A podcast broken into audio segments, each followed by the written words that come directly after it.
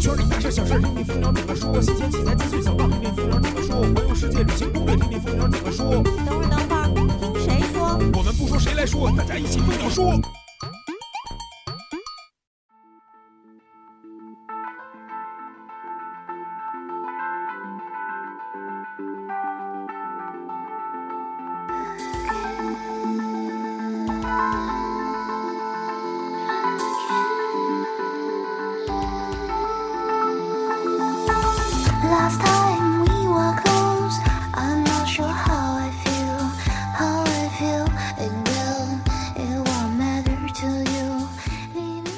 摄影谁来说？摄影蜂鸟说。大家好，我是主播老衲，欢迎收听本周的蜂鸟说。那我在这一期的蜂鸟知道环节之前呀，要先说个事儿啊，就是其实也不是什么大事儿，就是上周啊，我去咱们广州年会出差之前呀，咱们的听友奶哥啊，是专门在一个周末啊到北京来，见了咱们北京的一些听友，然后叫我一块儿出去聚了聚啊。然后奶哥是从安徽芜湖啊当地特意赶过来的。然后北京的听友李白啊、逍遥啊，然后还有一个奔妹群里边的听友应该都比较熟悉啊。也是正好在北京，并且呀，我还得到了一个小道消息啊，就是刚才我说这几个人里边啊，有奔妹的男朋友是吧？但是他们也是通过咱们节目啊，在群里边认识，然后慢慢的是走到了一起。当然，奔妹现在还在上学啊，也是假期过来北京玩几天，能见个面，也是希望他们越来越好吧。啊，如果说两个人愿意公布这个关系，对吧？可以在咱们群里边去让大家祝福一下，好不好？然后呢，我觉得奶哥过来也是说明他非常是喜欢咱们这个群里边这些朋友们。然后专门过来吃了饭，第二天呢，大家又带着他去北京几个地方去转了转、拍了拍。但是呢，我是由于第二天就要飞到广州年会去参加年会了，所以说没法陪奶哥在北京转悠。但是呢，我到了广州年会，又看到了咱们很多听友啊，其中反正我印象比较深刻的就是是叫桑德君吧，应该是，特别嫩啊，特别小鲜肉那么一个孩子。然后在现场反正也是合影了，我觉得反正合影我发到群里以后，大家说老衲是不是又胖了啊？主要是人家也太帅是吧，衬托的。那是吧，高兴的事儿说完呀，再说点不高兴的事儿啊。就是咱们前几期节目刚说完啊，盗图对吧？那期节目上了以后，盗图的那个人又是加群喷啊，又是雇人去黑咱们论坛呀，发广告啊什么的。但是呢，我们已经发一个公告说将采取法律手段了啊，这哥们儿啊还不停歇，完了自己好像注册一 QQ 号，把这个头像换成了蜂鸟说的那个头像那个标志啊，然后又去加群里边，又去开始喷。你说这哥们儿是吧？我怎么感觉就是一点都不害羞害臊呢？啊，他可能也真的不害羞啊，不害臊。但是呢，我觉得啊，这位朋友，我觉得你是可以收敛一点，对吧？因为什么呀？因为我们现在已经掌握了这个人的一些怎么说呢，身份信息吧，包括身份证号啊、家庭住址啊，还有手机电话什么的，其实都已经有了。但是我们并不能直接去拿它怎么样，但是还是要交给法律，对吧？让法律去评断这个事儿到底应该怎么办。行了，那前面就跟大家唠叨几句，下面就进入咱们今天的蜂鸟制造。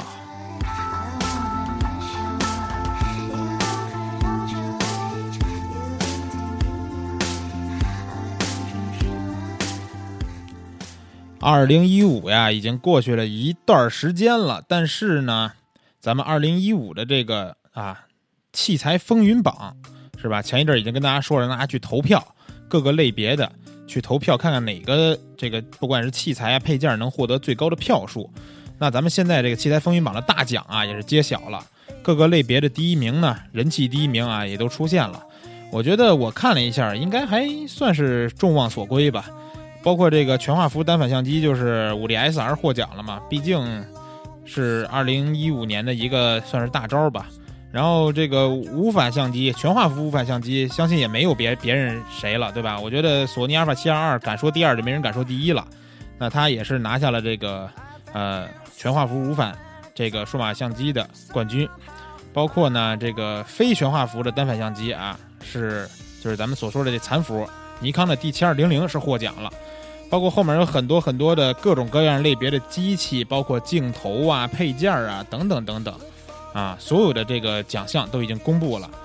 咱们朋友可以去关注一下咱们这个专题页面，看看你心中2015年在这个门类里边表现最好的器材是不是最终获得了大奖。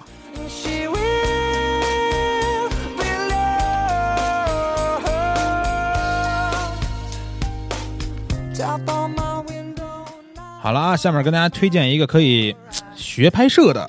是吧？好事情，什么事儿啊？就是咱们这个EOS大讲堂啊升级了，这个已经上线2期了啊。咱们从这个原来的这种形式变成了现在这种视频教学的这种形式。然后咱们这个非常帅气的编辑啊卓鹏，那一直也是给大家带来这个叫什么呀？叫速成摄影的这种教程。第1期是美食拍摄，现在第2期上线了，是闪光人像。啊，我觉得都可以看一看，也就没多长时间，不到10分钟，对吧？大家看完了以后，如果对自己有帮助，就可以长期关注一下这个东西。啊，闪光人像这期呢，我觉得喜欢拍人像，并且呢想，比如说用一些热靴闪光灯，对吧？我们不用影棚的闪光灯，用热靴闪光灯，想拍出好作品的，都可以去看一下。啊，我觉得就算你已经很了解了，没准咱们这个编辑带来的新的东西，也有你不了解的东西，对吧？那其实也是马上就快过年了嘛。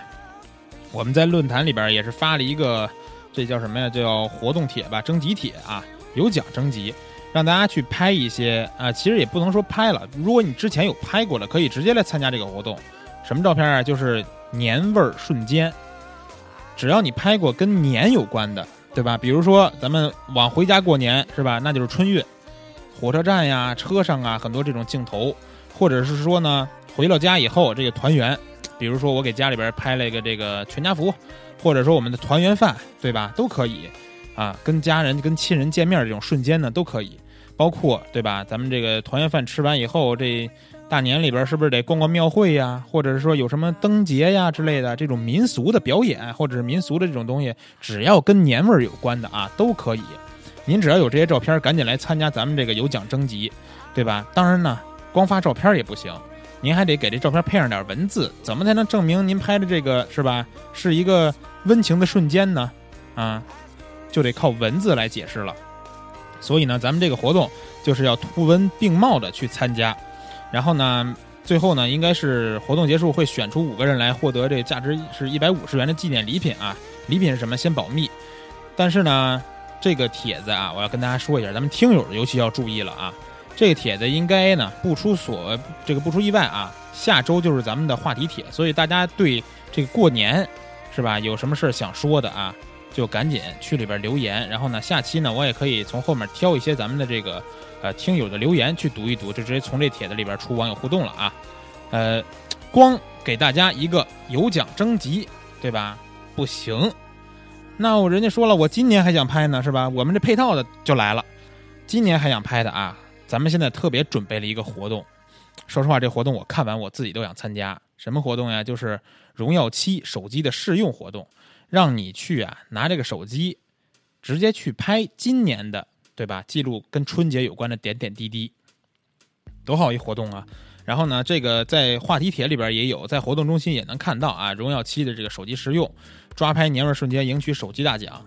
这奖品我跟你说，真的是我觉得挺给力了啊！有什么呀？最好的啊，到时候评作业评奖啊，最好的2个是直接给一个全新的荣耀7手机，剩下5个呢也不次啊。荣耀手环，这手环叫 Zero， 我觉得也非常不错的，特别像，其实特别像那个就是 Apple 手表 iWatch 那种啊，就是智能的那种手表，非常不错。那这个就不用多说了吧，对吧？手机大奖、手环大奖，赶紧去报名吧。不过报名的时候大家要注意，最后呢要贴上一个您微博的这个链接。为什么呀？因为咱们这个挑选这期的试用网友，既然奖品这么大啊，咱也不能说谁都能拿到，对吧？这个要从你的微博活跃度来挑选。简单来说就是，比如说你平时发的一些微博多不多呀，发的作品多不多呀，作品质量怎么样呀，包括你的粉丝有多少量级呀，对吧？都是一个考核的重点。所以呢，想去拿荣耀7拍年味瞬间的，对吧？赶紧来参加这个活动。如果说到时候真没报名上，没关系啊，今年你也可以去拿相机拍，完了呢，啊，发到咱们那个帖子里边去跟大家分享一下，咱那个征集活动才是正经的啊。下周的互动帖大家别忘了。那本期的这个蜂鸟之道就简单到这儿了。一会儿呢，咱们这一期的节目是一个电话连线的节目啊，话题畅聊环节呢，全部都是跟嘉宾的电话连线，不是像之前那样是只跟一个嘉宾咱们就痛快聊，其实呢跟坐在一块聊也都一样。那咱们待会儿啊，音乐过后就是咱们的话题畅聊了，期待这一位嘉宾。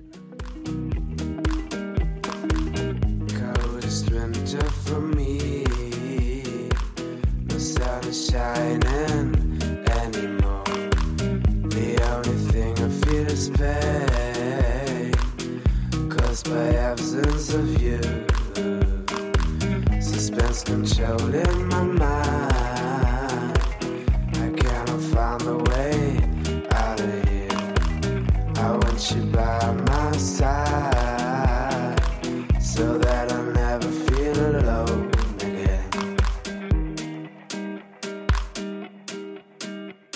And I want you, we can bring it on the floor, I've never danced like this before, we don't talk about it, dance some on, do the boogie all night long, stoned in paradise, shouldn't talk about it, I want you, we can bring it on the floor, I've never danced like this before, we don't talk about it, dance some on, do the boogie all night long, stoned in paradise, shouldn't talk about it, shouldn't talk about it.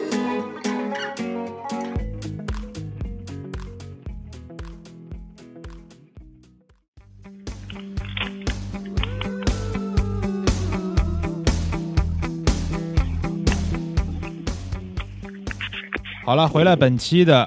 话题畅聊环节。那这期呢，我们是通过这个网络连线的方式啊，跟这个摄影师连线录这期节目。这也是之前我在朋友圈发了一个这个消息啊，问大家有没有什么想聊的话题，包括全国的这个摄影师都可以。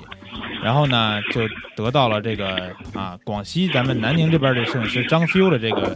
对吧？他是想自己自愿的想来上节目，但是这个网络啊，现在听到这声音好像噪音有点大。张菲，你现在听得见我说话吗？听得见，没问题，没问题。哎，好嘞，那就顺便介绍一下你自己吧。咱们本期的嘉宾，摄影师张菲。Hello， 那个前面的那个观众啊，听众大家好，有点紧张啊，不要紧张。第一次通过第一次那个语音，然后我叫张菲，那个从事摄影行业大概就7年多，然后现在开始独立，然后之前一直都是在QQ影楼那个混吧，算是，然后现在基本上已经是刚刚开始出来独立，没到1年的光景吧，嗯，所以说他这个张菲啊，在影楼行业这个算是摸爬滚打了7年的时间，对吧？对，那个算是吧。所以我觉得你对影楼呀这个话题，咱们这期的话题就是聊影楼，我觉得你对这个事儿肯定有很多故事可以给我们讲，对吧？刚才也说了，大概在影楼待了有7年的时间，也是在各个不同的公司，对吧？对，基本上就在广西这一带比较多。然后因为那个技术水平有限，可能去外地就很难生存了啊。是这样啊，那这个我觉得我想先问你一个问题啊，就是我们现在听到很多关于在网络上或者是外面去宣传的时候，大家都愿意起一个名叫什么什么工作室，对吧？你觉得影楼和工作室是有什么区别的吗？对，其实我觉得前几年这个我兴起来，就是因为很多影楼摄影师实在承受不了，然后这种超大的工作量，所以现在自己出来独立工作室。但是随着这个发展，我觉得其实现在基本上都是很多工作室都是挂羊头卖狗肉。我说这话只是对于这个现状，不是对任何一个模式啊。明白。那个其实很简单的道理，因为那个工作室它始终还要走到影楼的这个模式来，它才能生存，要不然它的生存环境是非常非常困难的，因为它的这个工作量还有它的这种很多模式，因为毕竟都是摄影师出来开工作室嘛，它的弱项就是在营销和很多方面这一块，指望它那个每天1对1这样的客户量非常非常小，所以我这几年见到很多原来一直开始从事摄影到现在自己开工作室，几乎就生存量非常非常小，当然了，现在市场面很多大的影楼他们已经在换模式，在告诉客人对外说就是我们是工作室的模式，但实际上内部的所有的操作流程标准全都是影楼的，只不过对客户说起来说，客户更加信任工作室，他觉得工作室的水平会更高一些，所以现在就形成这种模式和状态。啊，明白了。那其实我们一提到影楼啊，其实很多朋友都知道，就能想到一个词儿，就是流水线。那你觉得，哎，你能不能简单给我们介绍一下，比如说一个影楼的这种算是工作吧，从一个客户接触以后，然后到产出最后的完成这个合作，是一个什么样的流水线过程啊？基本上就是一开始，现在基本上都是门店或者网络接到这个客户以后，那个销售就会把它安排到社控里面去，然后呢，最后会安排他的时间给化妆师或者是摄影师，然后再到摄影师，最后拍完以后选完相片，然后再后期制作，几乎这个流程是非常非常的长的，所以很多人就觉得这个中途会容易出现很多问题。这个流程你说非常的长是吗？但我为什么理解这个流程会非常的快呢？对，那个其实我个人觉得这么多年这个行业里面，销售跟技术永远都是分开的，而且现在很多的商业模式老板都更偏重销售，他不会去注重这个技术。我打个很简单的例子说，就是比如说，好，这个销售他已经说得很天花乱坠了，好 OK， 这个问题到了技术部门，技术部门可能因为今天一些细节问题，天气或者等等上面流程客户的一些不满意，他最后会把这个所有的东西状态发生在技术人员上，投诉上面，那投诉人员技术人员身上就会背负这个责任和绩效，所以经常会有一些莫名其妙的扣罚或者很多东西。但是其实老板只看结果不看过程，但是实际上客户会觉得，哎，这个摄影师拍得不好，所以为什么很多店这个技术水平参差不齐，就是因为标准。当然了，非常非常正规和大影楼模式的这标准他们做得非常完善的，因为他们这个已经超出这种技术上面的范畴，而是一种标准的模式。就打个比方说，就是从第一台 iPad 到1000台 iPad 我要一模一样，就是标准。如果每个人完不成我这个东西的话，我会想办法用我的绩效来扣钱。就是我打个更直接的例子，就是会出很多版本，比如说今天雨天应该怎么拍啊，太阳中午应该怎么拍，然后到了这棵树必须拍这样的构图，然后必须是按照80%的这样拍，如果你没有拍到80%，你回来我看到这个片子我会扣罚的。所以那摄影师其实几乎是不用太多想法的，他只要摁快门就行了，而且他对人员的流动也不在乎，因为你的助手跟着你，如果说连续跟了3-4个星期，同样一棵树，各种天气都碰到了，那你的摄影师你明天走或者晚上离职都无所谓，对于他来说，他的助理是可以马上上来完善你这个工作的。也有点像就是工厂的流水线，但是工作室可能会更加就是工作室可能就是以摄影师为主一些，对吧？但是影楼的话可能就是谁干这活都行，只要你会拿相机能拍就行了。对，影楼基本上不会看太多这个东西，所以这也算是一个区别。用个逼格词来说，就是那个摄影师的工作会工作室的摄影状态是情怀那个走心，那影楼它基本上就是标准就 OK 了，你不需要做任何东西。明白了。那我想问啊，就是刚才你也说到了，工作室有时候完不成这个标准呢，会扣一些绩效，对吧？这就提到一个钱的问题了。那你在这个影楼行业啊，7年时间，大概从2010年开始，你觉得影楼行业这个摄影师这份工作的待遇怎么样啊？我们基本上是这样看，就是两广这边可能相对来说是比较落后的，那可能相对来说上海、北京可能相对来说基本上像总监级别的话，基本上就在1万以内左右这样的薪资。但是这个薪资是那个有命赚没命花的那种概念，就是什么概念？就是可能你得30天几乎都是全天候的开工，而且每天基本上是一对几的这样的工作量，所以基本上像2-3线城市，基本上普通的摄影师或者中等的摄影师大概也就是5-6千薪资吧。所以就是为什么这个行业始终现在出现一种就是青黄不接的这种状态，人员特别特别的匮乏。像我接触到现在，基本上在隔3差我在群里面就会问，就是找摄影师、找化妆师，现在反而形成一种趋势，就是很多摄影师都不愿意干，就宁可去做兼职。哦，他很多店就觉得，哎，那这样也挺好的，就干脆每天找这些兼职来拍。然后兼职就是他可能也为了后面的工作，可能更加的能持续性，他也很用心去拍。那影楼的老板也开心，就现在就反而就成了这个状态，所以反而现在的兼职摄影师很抢手。啊，对，其实他兼职的话，他不用说安排我一个月30天都要干活，我自己安排，比如一个月干15天，对吧？而且呢，比如说再接一些包括一些婚礼啊什么的活，可能收入跟这个30天差不了太多。对，而且关键是什么？他不用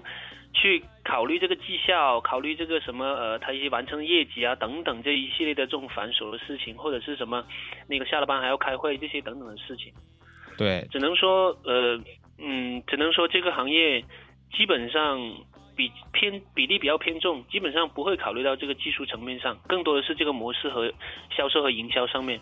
其实技术人员基本上只是完成工作而已，我个人觉得。啊，而且更别说这个平台会给予带予你什么东西，很少很少。那其实我觉得我听你说完的感觉就是。赚钱对吧？可能你如果说你自己能攒钱的话，能攒一点，但是并没有时间去花。然后呢，是不是能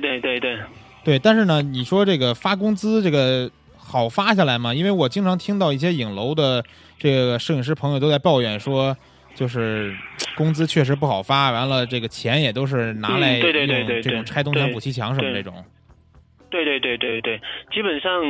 这几年这2-3年，我接触了很多，看到很多店，基本上而且新闻网络上经常报道，就是很多老板都在拆东墙补西墙，表面上看这个店运营，但实际上内部已经是乱得一团糟，而且是拖欠工资是正是家常便饭的。基本上除非是非常非常正规完善的公司，就没有哪家店不拖欠工资的。我待了4-5家，基本上是月拖。我印象当中我最清楚的一次，我拖了整整7个月，后来是实在没办法了，拖了7个月才发工资是吗？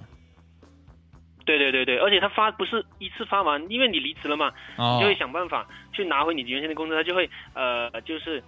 比如说7月份去追1月份、2月份的工资，就慢慢一点点拿回来，就是非常非常那个民工讨薪的感觉，太辛苦了，简直太辛苦了。对，而且在这边基本上就是很多也是因为去拖欠工资，就因为你这个东西圈子本来就很小，你一传出来，然后就会造成就什么呢？你的招人非常困难，所以会出现一种状态，就是几乎没有人去那个店应聘，或者整个圈子没有人愿意去帮他们干活。因为你很快，所以你就只能最后没办法，就只能想办法从外地去找一些朋友过来帮忙一下，但是你很快这个东西也是传出来的，所以这种其实也是就是恶性循环了。对，就是恶性循环，所以非常非常的这种，不懂怎么形容这种心情。对，那不过说啊，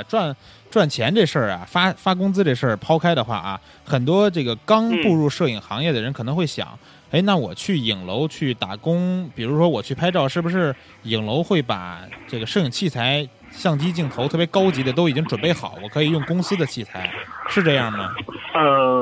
现在这个说法呢有两个说法，两个玩法。其实我是说玩法，那个基本上，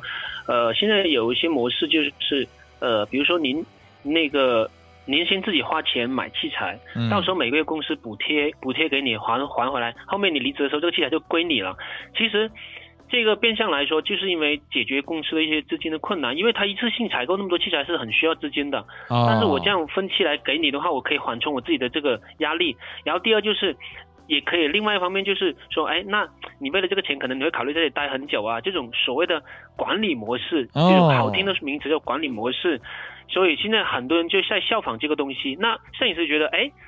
做了2-3年那个器材，有一套器材我平时可以带回家去兼职休息的时候，那挺划算的。但是实际上你不知道你的这个机的耗损，还有你的这些维修，其实远远超出你这个状态了。所以基本上这是一种玩法了，就是这样。对，玩法。然后另外一种就是，基本上公司除非是非常好完善的公司，对技术偏重的一种公司的话，它可能会对器材要求比较高和标准，但基本上。多数来说，基本上不会配备完善的东西，只能说就是看你自己那个取舍了，就是基本上器材都会很中下的水平，对，所以你只能看你自己去把自己想办法完善了，想办法去避免那就等于说都没必要的东西。等于说有些器材还是得自己想办法，而且公司就算提供，可能也是一些不是特别好的器材，对吧？对，基本上就会这样子，除非这个公司是一开始就很偏重技术部门，因为老板基本上都会觉得哎都差不多，因为毕竟不是说老板在摄影这块出身嘛，他觉得哎都差不多能拍就行了。但是因为有些时候说白了，这个行业始终还是技术范，面对形形色色不同的客户，很多客户可能就会有高标准或者要求的，他懂，然后那他可能要求以后对你这个东西，你就觉得哎怎么会变成这样子，我可能根本就无法完善出来。所以就是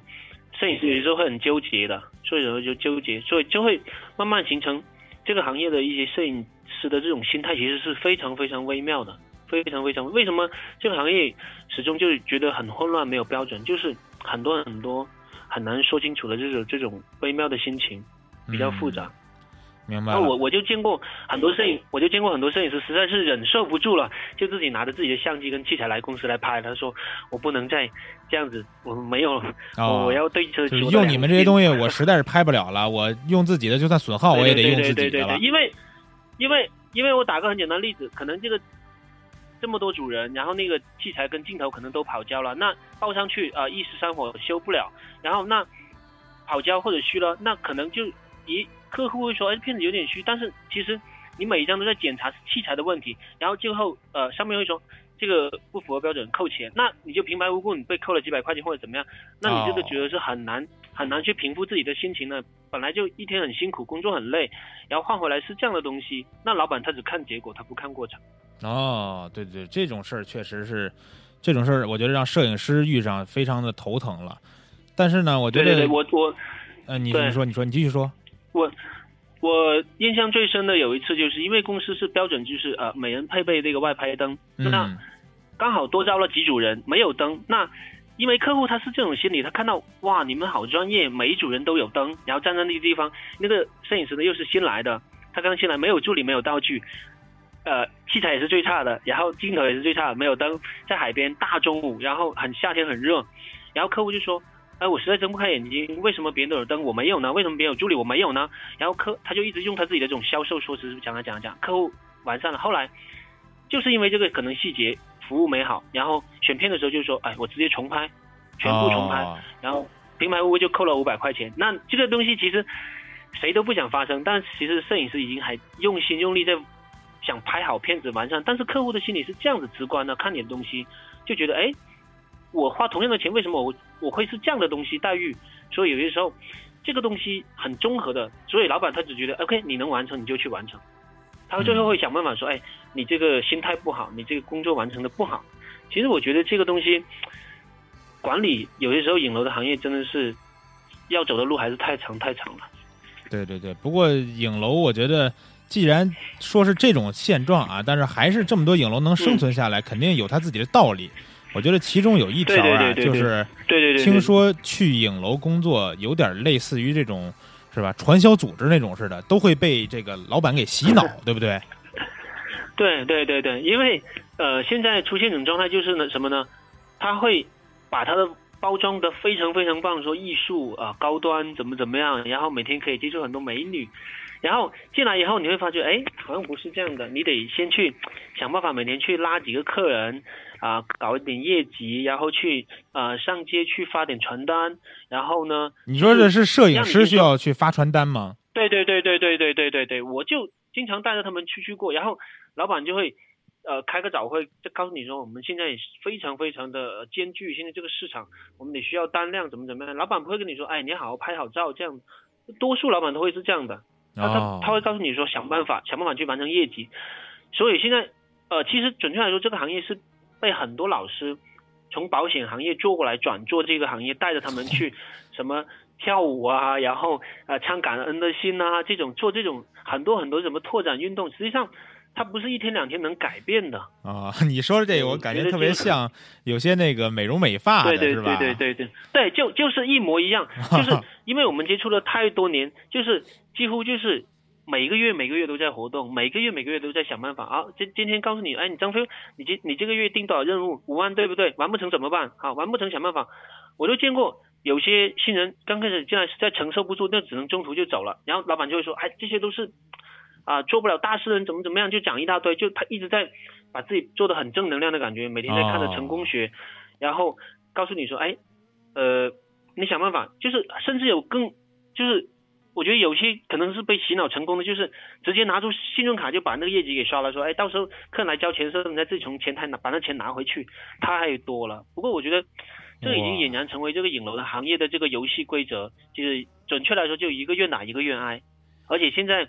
影楼行业招人，他们也比偏重就是专门就选这些应届的毕业生，因为他们对这种他们的生存压力不大嘛，应届毕业生，而且他也知道流动性大啊，他也不需要花太多时间去培养他，他只要一个人流，要一个这过渡，然后一波又一波的这样做，所以就会为什么说这个行业很多店做不好的原因，就是我只管现在，我先不管以后先再说吧。哦，那我听你这么说完，我觉得比如说有一些做的比较好的影楼，对吧？他们好招人这种。对对对对。那是不是相当于说我把这些任务都发给摄影师们，我就等着收钱就行了？对对对对对，就打个很简单的例子，我今天招150个那个新的人进来应聘，好，让你们。放到每个部门都几十人，然后试用，工资本来就很低，然后就说，哎，你们每人完成2个，那如果100个人完成2个婚纱照，哇，那就是很大的资金了。然后到时候再找一个绩效或怎么说，哎，你们不合格，那 OK， 下个月再来一次，就是可以让我维持这个店的这个正常的运营和资金流。对我来说，我何乐不为呢？但是技术人员就不是这么看了，技术人员那这个东西变质了，我们就得想办法去完成业绩，而不是拍好照。啊，老板说你们每天拍好照拍快一些，下了班就先去发个宣传单，找个几个电话号码回来，然后想办法。这种事情几乎在影楼是天天都是这样家常便饭的啊、哦，所以太苦了。这几年我感触比较大，就是几乎一同过来的很多技术人员或者是很多这个行业人，几乎就是改行的，不会有人家继续干去，因为毕竟你是一个正常的这个状态。你连续30天可以，你连续60天呢也可以，那连续90天呢，你实在咬不了牙下去了，你只能可能选择改行或者怎么样，就是经常会看到，现在几乎就群里面就是隔三差五就哎招高薪技术人员、高薪门市这种等等这种说辞，其实大家都知道心知肚明啊，所以其实我觉得这种叫做恶性循环，因为大家都很急躁，很想把这个东西快一点那个把资金收回来。然后再做其他事情，就是而且本身这个影楼行业门槛就低嘛，就很多老板觉得这个东西门槛本来就很低，就变质了，做到最后它不是原先最早以前说开个工作室慢慢把这东西做起来。但凡我们看到非常好的大影楼，都是你看那几年艰苦的那种煎熬期不为人知的东西，它一夜之间他就做得非常好，爆发出来，然后别人就觉得啊，他现在做得很好，其实他根本就不知道别人原来一直这个打造里面的很多内部的这种东西做得非常非常好的东西，所以我觉得这个东西看表面基本上看不到太多东西。嗯，我觉得你刚才说的恶性循环有一点，我觉得就是老板不负责任的一直去找一些新人，然后呢把他们培养成会拍照的一些人之后呢。再把他们爱好拍照的这种爱好吧，算是就给磨灭掉了，让他们很多人甚至因为这个工作讨厌上了摄影，对不对？对对对对对对对，基本上是很多很多，因为特别不说其他地方我不太懂，但是像广西，我就打个很简单的例子，像在南宁，摄影师特别是技术人员很匮乏，更别说后期，因为后期几乎很难招人了。那你想一下，我本来就是一个。后期修条设计师，好，你赶紧，你本来任务量就很大，你修到一半的时候，老板说，哎，赶紧下去帮搞活动，发宣传单，找点业绩。那他每天就面对电台，就问你说，哎，你没有家属吗？你没有朋友吗？但是 OK， 我完成了这个月，那下个月你再叫我怎么去找我的朋友和家属呢？对吧？嗯，因为你每个部门都在销售，那肯定有些时候会客户重叠的，那你不可能是我拍完这客人，我们的重叠的客户，你还从我的地方抢，那这个时候。难不成是比自己走的亲情路线更加亲情吗？所以我觉得老板有些时候想的东西啊，当然他有他自己的道理，但是我个人觉得做技术人员你这个比例一偏重，那大家的其实也不用做技术了，就想想办法去搞点传销也好，或者做点什么也好，也挺好的。对对对，不过你说这个全民销售这个事儿，确实是有点过分啊，我觉得。不管就是说当时招进来是做什么的，对对对，对，我不排斥销售，但是它得有个度，它得有个东西。就你这个后期本来每天坐在后面，根本就见不到、接触不到顾客，哪怕你一两个月完成你自己的家属、亲朋好友单，那下个月呢？在下个月呢？几乎每个月都是活动，那你的亲朋好友都拍完了，那再想办法。但是你老板和老师给你定的任务不是跟你说有商有量的，就说哎，你不是让你自己是报说我要完成500或者2000，直接跟你说1万或者2万，你想办法，就那种。你觉得就是不可思议嘛？毕竟你不是卖一个这种产品的销售这种东西或者吃的东西，它是有一个限额，它是一个精神奢侈品、消费品啊，它不是每天都在吃喝这种东西。所以有时候我就也经常很无奈的，但是也没办法，就在这个圈子里面转转转，我觉得就是看得很。这算是他们这个算是老板的一种手段，但是我觉得听你说完以后，是不是也算是这个行业里边的一些潜规则？就是不管你是干什么的，都要具备一手销售的好功力， 对吧？对对对，游戏规则。那你说这种潜规则、游戏规则还有什么别的吗？可以给我们举例聊一聊。再下来的话就是技术部门了，技术部门就不用说了。如果你不能做到中高层或者像稍微高层点的，你像这些新进来的，比如说像助理或者像这种摄影师，你进来你垫底的，那你基本上就是捡快淘汰的器材东西，然后就是排资论辈。当然这种东西是在任何公司都会有，但是会非常过分的，就是因为那种叫什么呢，叫做技术人员的心态相对来说都是比较高傲一点。那我是总会觉得自己做得很厉害，那你如果进到我这边来，你肯定会想办法去讨好我，让你比如说你讨好我了，我明天安排好点的助手给你，或者是东西给你，要不然就一直想办法打小报告或者怎么样就排挤你，因为始终会是竞争对手嘛。所以我觉得这个行业特别在技术部门管理上面其实也是一个很大的学问，因为都是技术人员嘛，比如说化妆师也是啊，会安排你那个画最差的，价格最便宜的，因为你画的价格最便宜的话，那你的提成肯定是最少的嘛，它不是论技术的问题嘛。对。然后第二就是你要想办法去跟你的那个销售人员打好关系，化妆师打好关系，要不然的话他会故意刁难你。怎么刁难？打个很简单的例子，我就故意画慢一些，那你下班肯定就晚了。那我今天那他画慢一点，他图什么呢？就是觉得啊，和你合作不开心啊，然后就是想整你啊，然后就哪怕就磁场不合适或者怎么样，就是想办法。而且就是，就比如说你请他吃顿饭，可能就解决这个事儿了，是吧？对对对对对对对对对，就是已经成为这种行业的风气，就是你要么就融入我们的这个氛围，要不就是不要去想办法去孤傲或者怎么样，就是因为比如打个简单例子，这个店请了一个非常听说很不错的摄影师进来，好，所有人肯定会带着那种排挤的之心，想办法。整理一两次啊！你要如果识趣的话，你就归着我们这个帮派；你不识趣，你自己独立门户，你非常非常难堪的。然后这个东西说白了就是一山容不了二虎。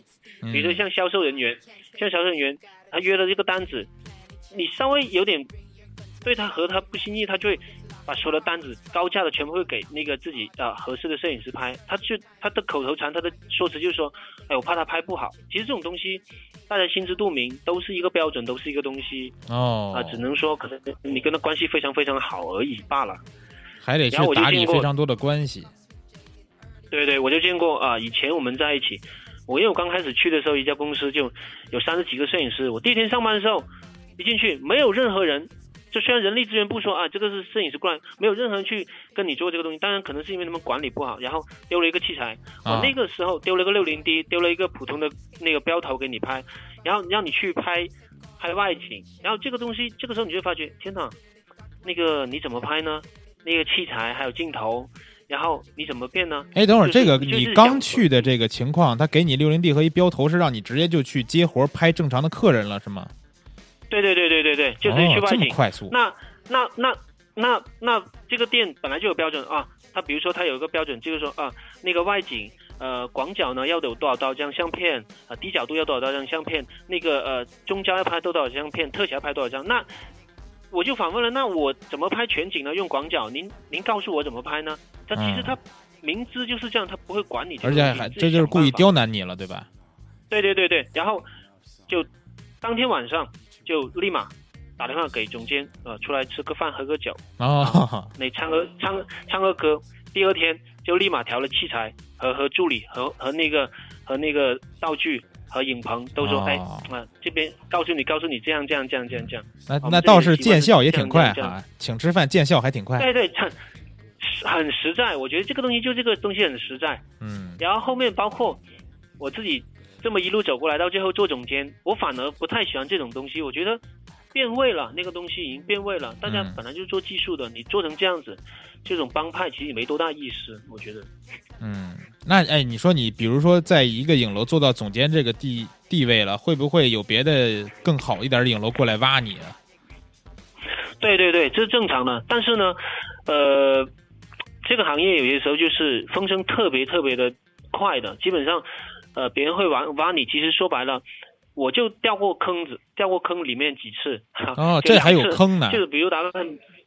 对对对，很简单。其实，比如说你在这个店做得很好，那其实我觉得所有的老板都是一样的，他只在乎眼前，他觉得哎，您过来，我现在高薪给你这样。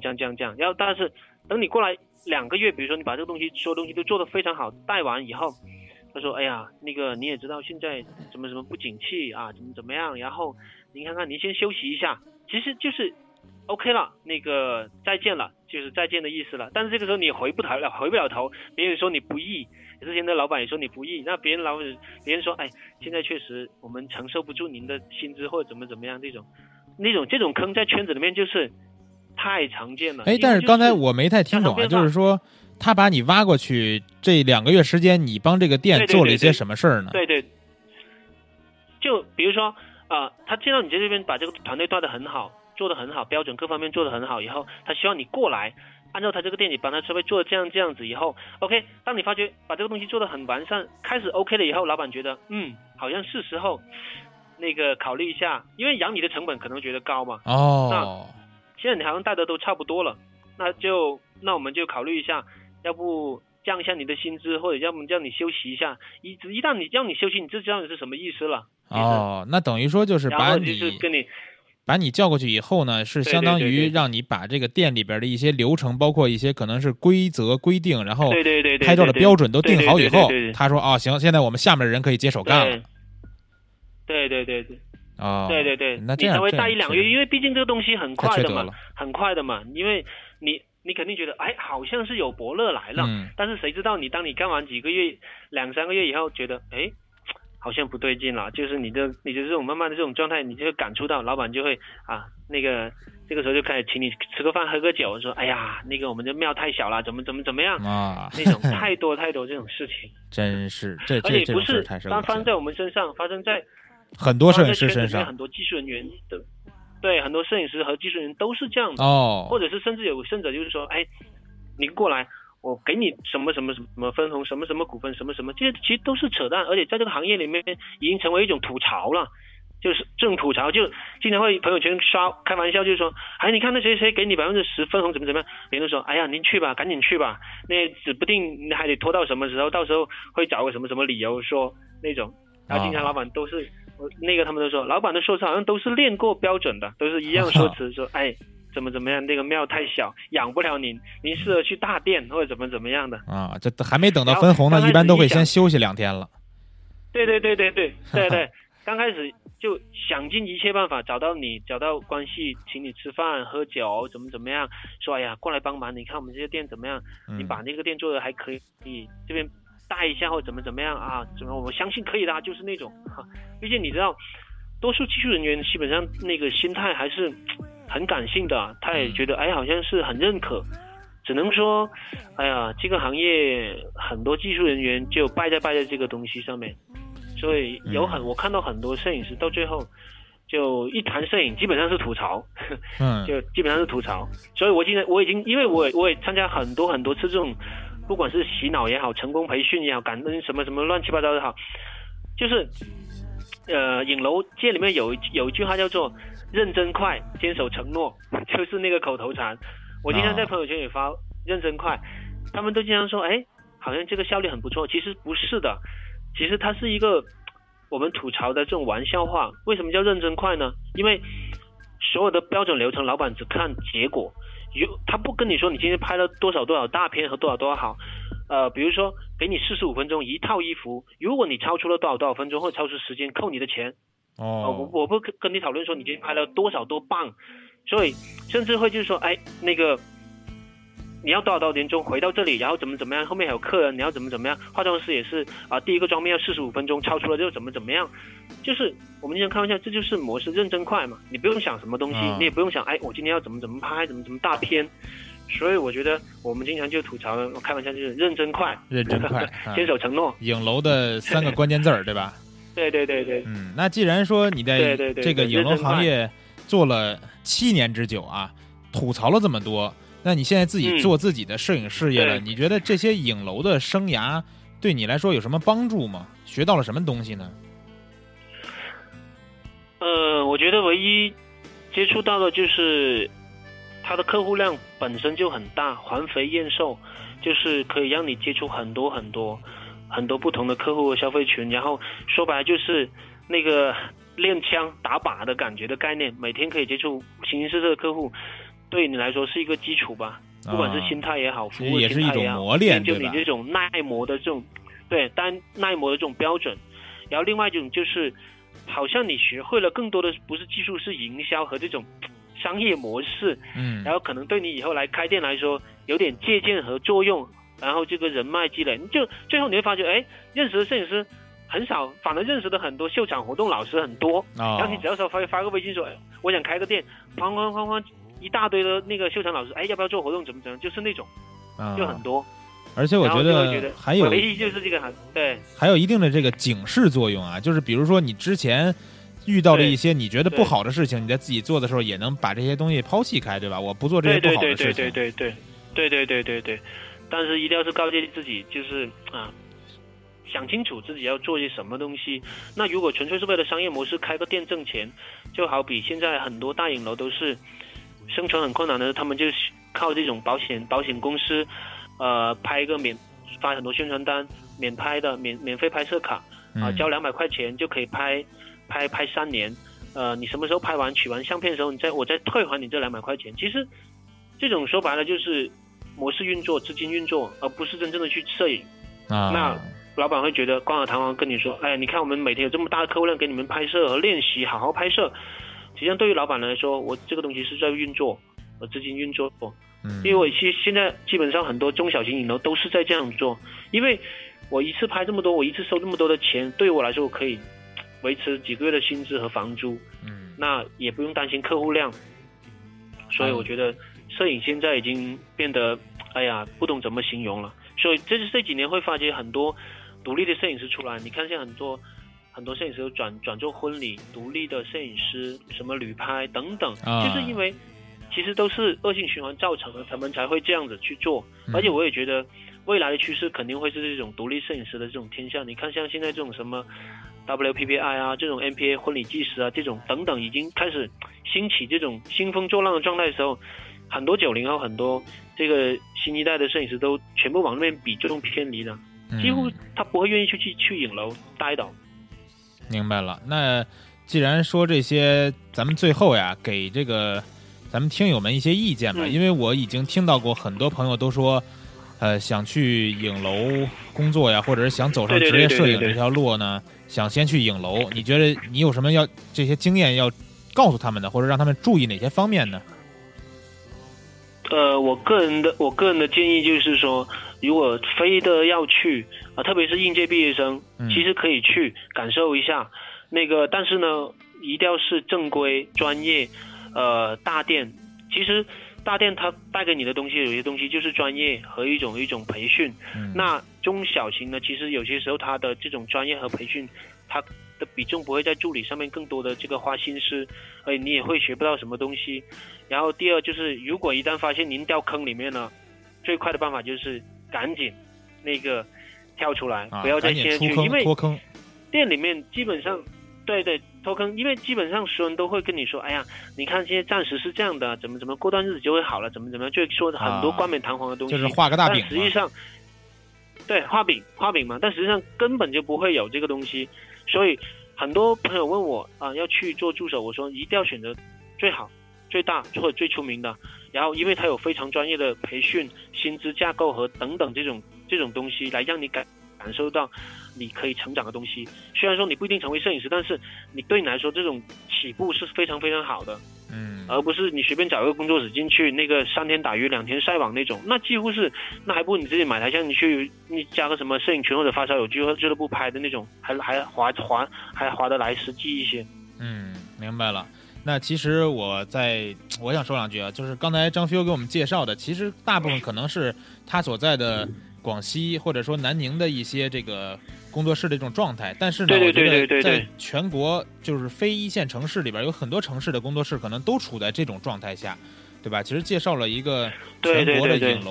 影楼工作的这么一个概况吧，算是。嗯，对，这个咱们的话题畅聊环节呀，时间也差不多了。今天这期节目咱们是通过这个 QQ 语音啊，有一些延迟，所以说也希望是大家能够理解。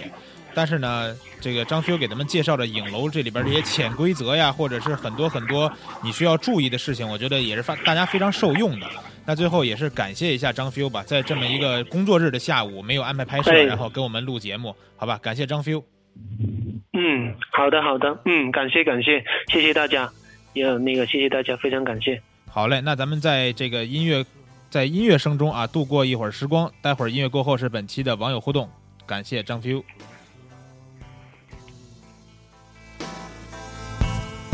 Is to blossom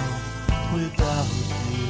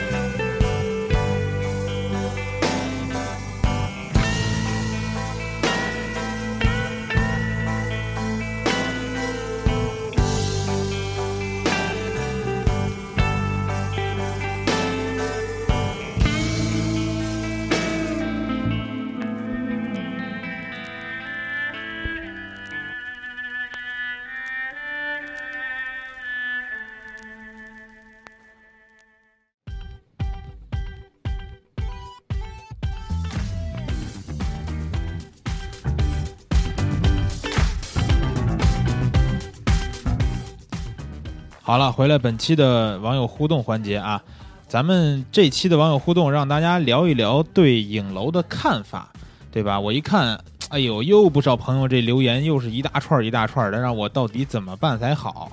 那不过这期的网友互动啊，终于不用老衲一个人读了，前两期一个人读确实累啊。今天找来一帮手，刚才啊，其实录节目一直有一个旁听的妹子啊，这会儿让她出声跟大家打个招呼吧，对吧？Hello， 大家好。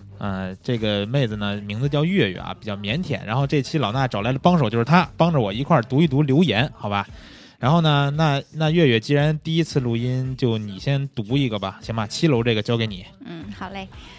7楼 CDW90 的朋友说了，说到影楼，我入门的时候，妈妈会拿我拍的照片给她影楼的朋友看。最让我欣慰的事儿就是，妈妈的朋友可能碍于面子之类的说，这孩子还成，入门了。然后我就一发不可收拾了，各种尝试得到评价褒贬不一，算是我学习摄影的一个动力吧。这期没什么长篇大论，最后谢谢老衲送的台历。哎，不客气，送台历都是小事儿啊。然后呢，再往下看，我发现咱们朋友们啊，都特别爱站楼，是不是？现在你站完楼也不改这内容，结果就是1楼、2楼板凳什么就在这放着了。你下回站完楼，你写点字儿啊，是吧？光站楼多无聊啊。然后这个，咱们再往下看12楼啊，这个长点，我读一下。这叫什么？甘地降价啊！这朋友好像第一次看到这朋友留言，他说些啥呢？又在群里看见老衲在召唤，苦于前段日子一直忙于其他事情，没能来说些东西。好歹也关注这么久了，从18到48经历了好多好多，那时候还在影楼里做小助理。哇、哦，原来这位朋友就是正好是在咱们这期聊的这种神秘的机构啊，影楼里边做助理的。他说我记得那段日子刚听那个我和星空有个约会挺有意思，顺道关注了蜂鸟说，从没图啥，这么久了我几乎不在群里活动，估计认识我的都不太多，哈哈，潜水党一枚学生，前段时间搞6级，期末说是忙的，其实没啥欲望去群里吼啊吼啊，更多的是没底气。当初刚摸器材是尼康的3200，特有意思，在那拨转盘调数据。对了，我是纯小白入门，啥不会，一点一点学，磨蹭一个月才基本能用 M 档，一拿出去跟这个别人拍呀，就是啥都拍不出来，典型的二货，把人小姑娘约出来，信誓旦旦的跟她说我能给你拍好，后期给你修，天花乱坠，拍的啥也不是，对我一顿好说。这样的事儿真是当时对我的侮辱啊，白瞎了，花钱买罪受，妈呀，真想骂娘啊！不是，我读半天，我以为是吧，能说点跟影楼有什么相关的呢？合着光说了一句在影楼做小助理，结果后面都是说自己拍得不好没关系啊，多听节目是吧？多听节目就能拍得好。月月平时自己拍照吗？嗯，也会拍一些，自拍比较多啦。啊，基本都是自拍吧？对。啊，所以回头可以让你给大家讲讲怎么自拍，是吧？好呀。但是我估计听友们这个都不太好自拍，他们估计也不学不了这玩意儿啊。然后呢，这个15楼这个有点多，要不你读一下试试，好吧？好嘞。第一回读留言就读这么多的，这叫什么呀？啊，赵书良。哦，15楼，叫赵书良的朋友说。作为一个大四生，对接下来半年要面临的事情总会有点局促。考大学时报的是物理学，后来转专业到电子信息，发现自己对敲代码啊什么的没一点兴趣，于是选择了自己的爱好做未来的职业吧。2015年在工作室和影楼都上过班，也很想一直工作下去，但由于还是想拿到毕业证，最后还是回来了。影楼和工作室都可以学到很多东西，但是学习速度很慢，你没有自己的安排，只能听老板的要求来。当你想把一件事情弄透彻时，你不得不请老板的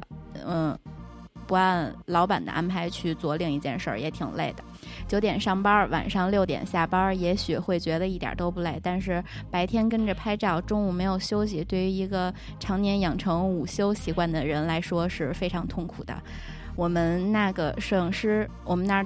一般不修照片，照片的初修全部由助理完成，修完再给客户选片，选完再给数码师精修排版。那段时间经常熬夜到凌晨，错别字稍微有点多哈。但是那段时间也学到了很多，和摄影师、数码师都玩得很好，经常没事儿就请教他们问题，他们都详细解析。这个朋友也是聊了很多他上学的这种事儿啊。然后呢，我看这16楼啊，三世，他这留言特别简单，他就是说人家这个找几个小弟打打灯，完了摄影师在那指点麻豆的姿势，他觉得人摄影师特别装逼，是吧？我觉得是吧？你是不是有点羡慕嫉妒恨呀？没人给你打灯吧？赶紧找几个小弟去给你打灯啊！17楼这个叫什么呀？心于无恨是吧？然后呢，他说的是他接触影楼主要是去拍这个婚纱照，但是我看了看啊，他这个说的就是拍摄的过程并不能算愉快，然后呢跟这个化妆师和后期师沟通呢也没有什么的结果最后拍的片子也不怎么样，说人物完全都走样了。然后他说他们现在小县城也有一些摄影爱好者开了工作室，他这个女儿百天照就是找这种摄影爱好者开的工作室拍的，然后说效果还不错啊。然后人家是租了这么30多平这么一个房子，然后道具、服装什么也都比较简单，但是他觉得以后会有不错的发展。不过这行业我觉得真是现在太多了，太普遍了，发展怎么样还得靠这个个人的这叫什么呀造诣了啊。然后呢，咱们再往下看看啊。往下看看这个20楼文龙，他说在全民单反时代的今天，影楼就像一部步履蹒跚的老者，有岁月的沉淀，也有着赶新时代的气喘吁吁。然后说一半是彷徨，一半是坚持，有一部分人还是有影楼的需求，比如婚纱照这个不照就少的程序，还有一些这个商业需求等需要在影楼拍的，另外呢，更多是年轻人应该逐渐想远离影楼，而寻找那种更个性更自由的拍摄。分析了一下影楼的前景啊，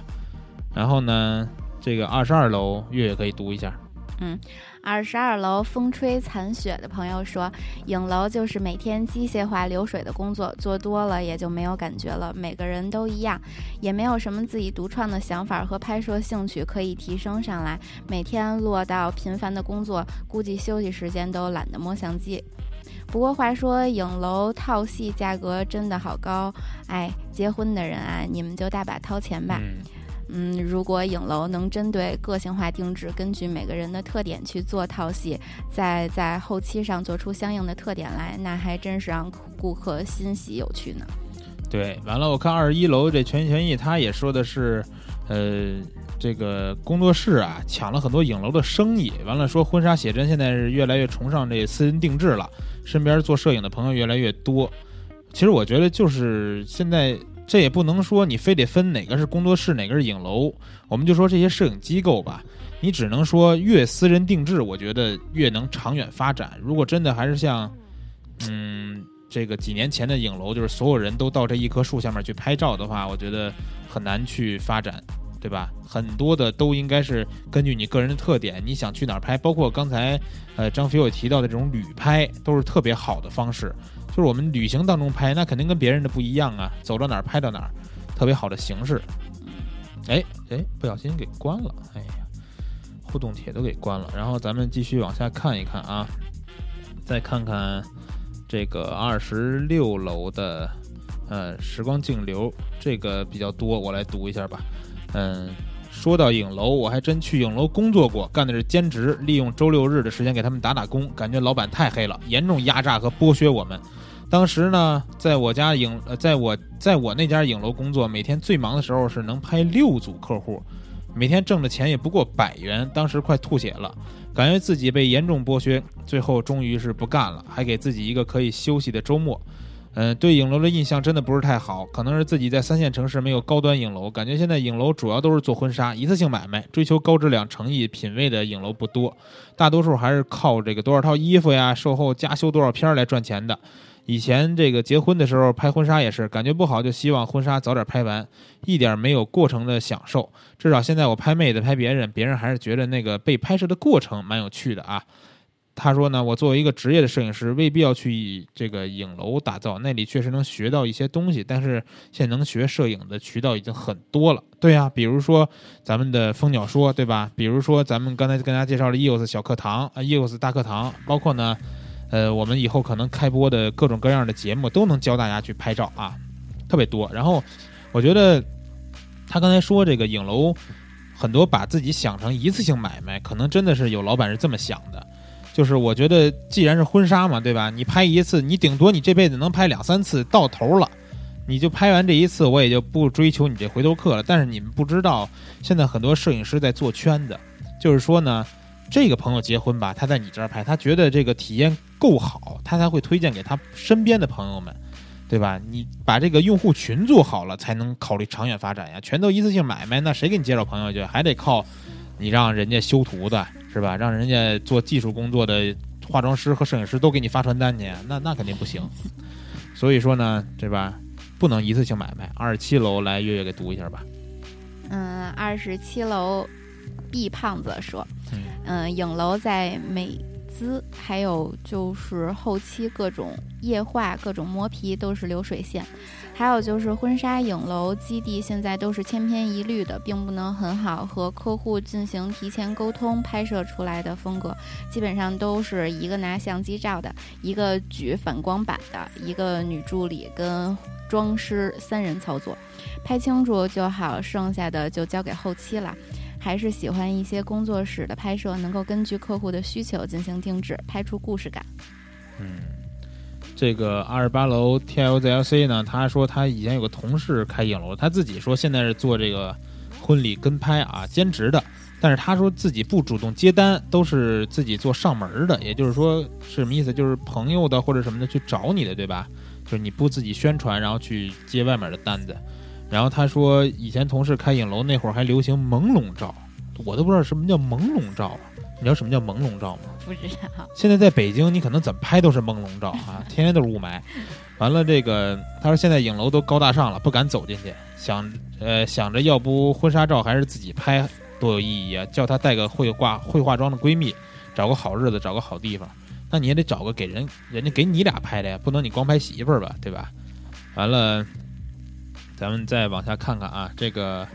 29楼这个月月可以读一下。嗯，29楼大乘佛教徒说，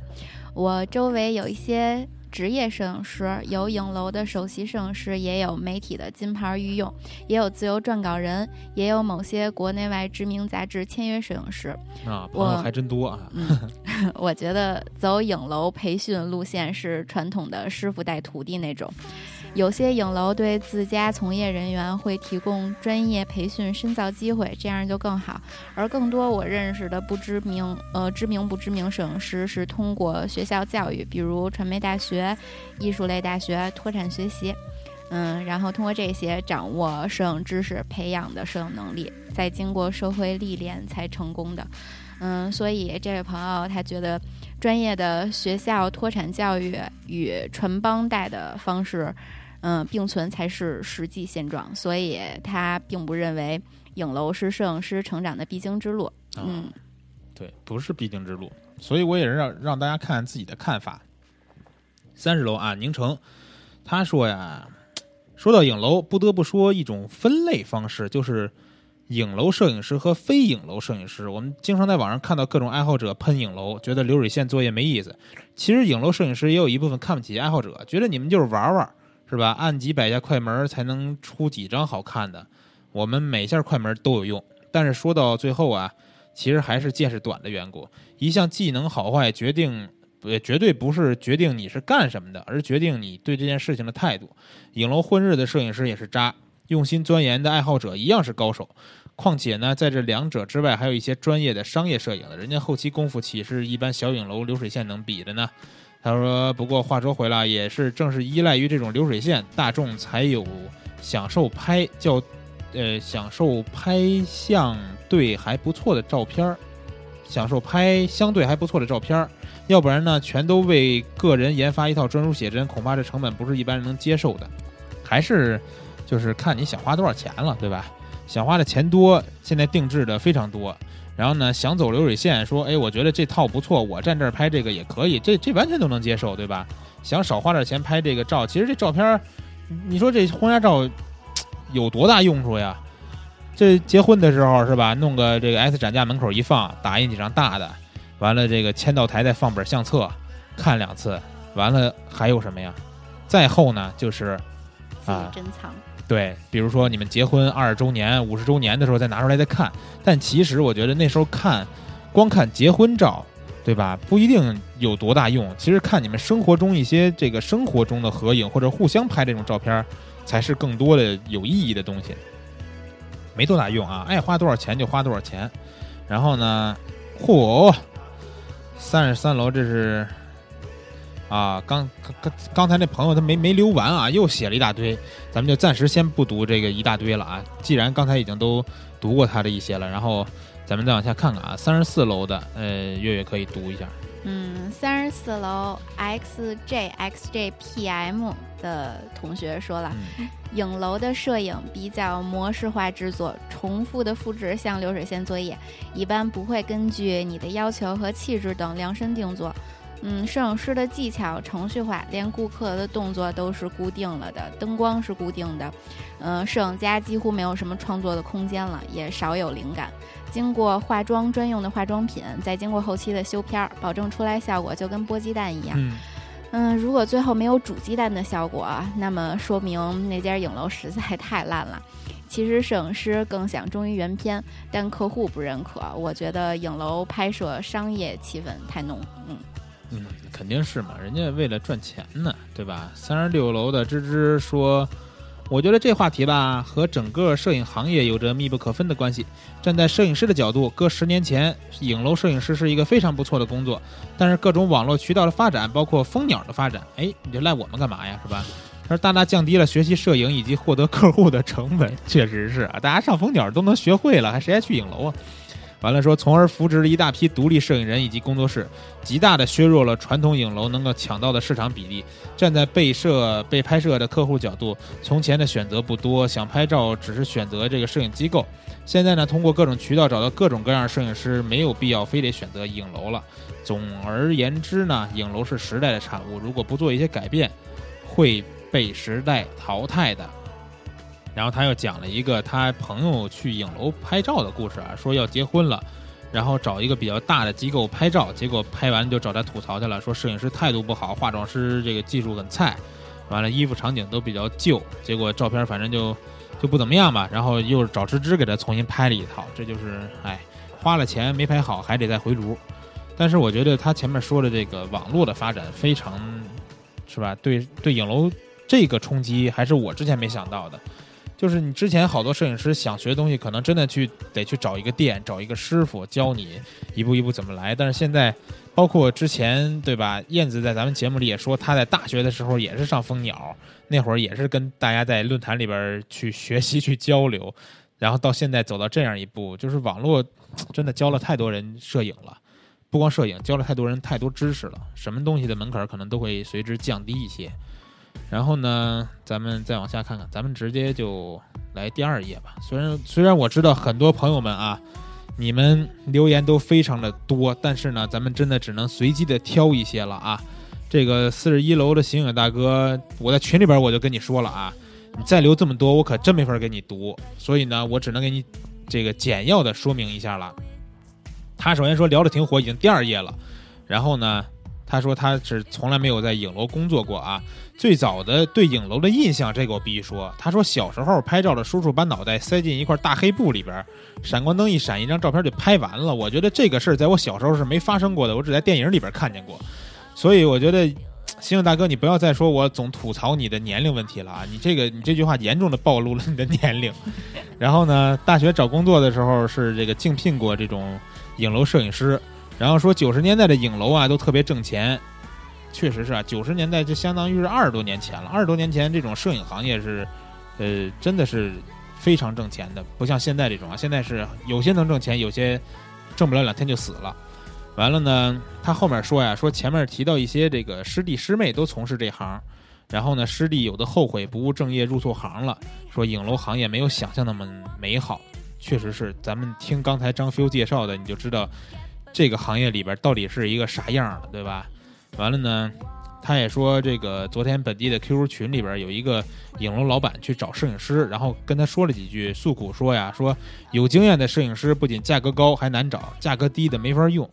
很多时候只能老板亲自上阵。我觉得这个东西真的是恶性循环。如果说你们就是说影楼把自己的这个内部的一些东西、一些流程和一些这个规则都制定的好一些，少一些这种潜规则，对吧？然后呢，用心坐在摄影的这个本身上，别用心就是光想着怎么赚钱，赚一笔是一笔，那还能难找摄影师吗？好的摄影师都得找你们影楼的老板去，说我想在你这儿，对吧？你影楼名气大，你能给我多接活，多好啊！完了，这个星星大哥最后总结了这个，再读一下吧。说很多东西当这个业余爱好玩玩是很有趣的事儿，但作为职业干的话，就是另外一回事了。影楼摄影就是这样，其中更多的是机械化的流水作业，简单重复，枯燥，压力随之而生，创意和激情的火花可能会逐渐被磨灭，所以一家真正有创意的影楼是很艰难的。前面21楼全毅说了，这个影楼摄影工作室抢了影楼的生意啊，的确同感，很多所谓的各种野路子的个人工作室，甚至这个摄影爱好者，往往比是影楼更能拍出有创意的作品。完了，跟这张图我要批评啊，上次聊婚纱那期已经跟过了，咱们继续往下看。这个43楼不简单，说保护嗓子请用金嗓子喉片，广西金嗓子，这是给我说的是吧？既然我已经帮你们金嗓子集团打这个广告了啊，不简单把这广告费给我打过来，我不管。然后再往45楼看，这个啊，月月读一下吧，我也休息一下。好嘞，45楼 MQX。说接触影楼还是当年拍婚纱照的事儿，前门外大街罗威婚纱，影楼那时还是中画幅的哈苏胶片机，老婆选定片多，当时前门外大街禁止机动车通行，括弧公交除外啊，和停车取片子太多没法拿，找了辆伊维克拉啊，伊维克是一种车哦，嗯，找了辆伊维克，结果还把车顶灯给剐了。对，这哥们儿说的是当年是吧，找前门大街的这个拍照，然后拿片子的故事。然后46楼啊，46楼，哎，我先考一下月月，你觉得他这个最后这个字念什么呀？牛，是吧？你也不认识，有点没文化啊。我当时啊，我念的是吴下阿龙。因为你从远处看是不是像龙，对吧？挺像的。但是后来呢，人家在私下跟我说，说这字儿应该念，好像是应该念蒙。但是呢，我就不服呀，我上百度查去了，这字儿啊，它多音字儿，好几个音，真有龙这个音。所以呢，我念无暇龙啊，也是没错的啊，对吧？没文化不是没文化，我们是文化太多了，我们都知道这是多音字儿。完了，他说什么呀？他说他总结了3点，他说一假。后期水平不高，效果差的连自己都不认识自己了。然后2贵，广告价格很优惠，很诱惑，真的进去了，衣服加点外景，加点选片，再加点，就又翻了几倍的价格。然后说3累，换衣服摆姿势，换衣服摆姿势，换衣服摆姿势。当然本人没有去过，都是看朋友圈相册，听朋友的经历。他说这个贵呀，我确实是之前了解过一些，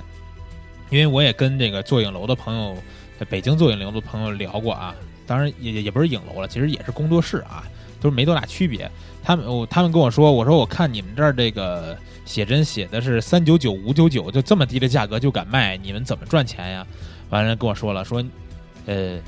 我这是不是有点卖人家了？人家说啊，你交了这399，你是先来，然后呢，我们给你化妆吧，得化妆的时候各种的化妆品，包括假睫毛收一次费，完了呢，唇膏对吧？唇彩你要是想用哪个颜色的都得收费，最主要的是粉底，他给你涂粉底之前问你用好的用坏的，你说真用坏的，这粉底这一天是一天呀，这8个小时你拍摄这些东西你都不知道什么玩意儿涂脸上，真不敢用。完了拿出一瓶比如说 RMK 啊或者是阿玛尼的这种粉底往那一放，这收多少钱，一看大牌的你也敢用了。完了呢，这些都是一些，这只是化妆过程中啊，往后你们就再想吧。就是其实有很多影楼都是做这种赚钱的方式的，很多过程中的东西都要去额外收费，所以我觉得到时候去拍婚纱照啊，咱真的找大一点的，真的收个几千块钱1-2万的，对吧？有经济能力咱就交，真别找那种小的，拍不好不说还生气。完了，51楼你来吧，月月。51楼情话童话的朋友还放一张大图哈。婚纱影楼作为一个时代的产物，与上世纪80年代末从台湾传入大陆，去影楼拍婚纱照成为了大多数适合情侣的一种时尚。抛去摄影艺术作为一种商业运作模式，婚纱影楼是成功的，但是随着人们审美水平的提高和现在年轻人比较追求个性，传统婚纱影楼必将走入没落。做了个预测。流水化城市化的拍摄，无论多大年龄的拍摄者，一样的布光，一样的姿势，一样的后期，从业者摄影水平的低下，更有甚者，不少影楼经营者为了降低成本，聘用了一些从社会办学的叉摄影学校2-3个月快餐毕业的所谓摄影师。这些摄影师连最起码的伦布朗布光都不了解。个人观点，婚纱影楼终将会被摄影工作室取代。完了跟上一张自己的作品啊，小姑娘是吧，广角冲击力还挺好看的。然后呢，咱们再往下看看，我看看还有多少货，还有不少呢。这个55楼我来读一下吧，叫什么侯大波是吧？说已经6页了，老衲同志又得读留言读到很晚了。哎，还可以，今天我没下班录，我上班录了，我聪明了现在啊。然后说听蜂鸟说47期第一次留言，为什么听了47期我们节目都做了8个月了，你才第一次留言呢？哎，他说我对影楼的印象是，自己拍婚纱照之前觉得是很神圣的一个地方，觉得那里的摄影师啊、化妆师啊、修图师都挺牛的。后来自己选了一家不错的影楼，照了自己的结婚照，那叫一个伤心啊，基本都是烂片儿。拍得毫无新意，流水线作业。媳妇儿因为觉得拍得不好，留下很大的遗憾。自己希望在蜂鸟论坛好好学习，将来能够自己再为自己拍一套婚纱照，弥补一下当年留下的遗憾。立志做一个拍妻党，奈何老婆嫌自己水平太烂，只好做个拍娃党。岂止这个熊孩子总是调皮不配合。我的摄影之路任重而道远。再说一下这个话题，照婚纱照的话，建议还是选择一个口碑不错、走心拍摄和修图的个人工作室。如果想去影楼学习摄影，当然可以。固定的流水线工作会让自己熟悉摄影拍摄过程，但是个人觉得影楼可能会限制个性的发挥。当下摄影我觉得不缺的好片子啊，缺的是自己拍片的个性风格。最后也是祝老衲、祝蜂鸟网、祝蜂鸟说新的一年好上加好。第一次留言话有点多，还得望那个老衲见谅啊。然后后面跟了两张孩子的照片啊，孩子这能看出来，孩子确实捣蛋啊，片子都没拍实，拍虚了。然后下面一张还可以啊，下面一张，哎，这小伙子还是小姑娘？你觉得是我小伙子呗？小伙子是吗？还挺可爱啊，还挺可爱的。然后看看啊，咱们再读两个吧，再读两个这个61楼吧，你来读。61楼 simple 简单的朋友说啦，上次去影楼应该是十几年前，大街上人家给了个优惠券，家人一起去拍了套全家福，顺便父母也补拍了一套婚纱照。影楼修片的人当时还给我看了一图片，让我盯着10秒，结果一个鬼影子出来差点吓尿。下一次去影楼估计应该是我拍婚纱照的时候吧。和我公司对门的就是我们这儿比较知名的一个影楼的办公室，经常有他们的摄影师拿着相机，新娘新郎化好妆，穿上婚纱，后边跟着一群人拎着各种设备衣服出门拍照。虽然就是门对门，中间就一走道，但是这么些年一直也是鸡犬之声相闻，老死不相往来。有点排斥啊。完了呢，我再读最后一个吧。这个叫什么呀？这个叫 job shooting 啊，就叫 job shooting。然后他说呢，说我对影楼的摄影师都是从内心里崇拜的，他们把摄影当作自己的职业。这对我这样一个业余爱好者来说是一个几乎不可能的抉择，但是呢，什么东西一旦产业化，很难免就是死板，墨守成规了。如出一辙的场景，然后这是什么呀？ post true 后期 ，post true 是什么呀？就是一样的 pose 吗？还是什么的？等等啊，反正就是为了满足大众的品味，是影楼也是一种妥协的存在。现在影楼的生意都不好做了。这与摄影，尤其是数码摄影的这个后期处理普及无不关系。我只是一个业余爱好者，眼睛却不小心变得更挑剔了。这是一个契机，影楼可以向创新迈进，在残酷的竞争中脱颖而出。当然，我站着说话不腰疼，但现实确实如此。确实是啊，因为你说的这点，我觉得也是一个方面，就是大家在自己都。不光是说拿电脑修图，很多人像月月这样的都会拿手机修图了，对吧？对，就是修图大家都会修了，然后呢，看图片看的也越来越多了，上微博随便一搜，各种各样的图片都有，各种各样好的婚纱照也都有，所以就导致有一些就是真的是水平不咋地的这种影楼，我觉得不好接活了。但是我觉得可能在这种相对不是特别发达的这些城市里边应该还好，还有影楼的生存地吧，怎么说呢，对吧？然后咱们这期节目的网友留言呀，也先读到这儿了。最后呢，还是提醒大家啊，在我刚才说的那个帖子啊，就是下周咱们的节目的那个话题帖，大家去积极参与投稿和留言，就是过年拍的那些这温情瞬间啊，咱们赶紧去留言了。然后呢，还是要提醒大家上新浪微博找我们啊，艾特蜂鸟说，赶紧关注起来。然后呢，现在正是我们也是对吧，做活动期间啊，关注的话就会得到反关注。你要是那头像长得真太不好看，我也不反关注啊。然后呢，可以调戏一下蜂鸟说的这个账号啊，调戏都是会得到这叫什么呀回复的啊。行了，那这期节目就先到这儿，然后感谢月月的客串啊，然后以后有功夫可以来继续帮我来读留言来，好不好？好嘞。好了，那咱们这期节目就先到这儿，咱们下周再见。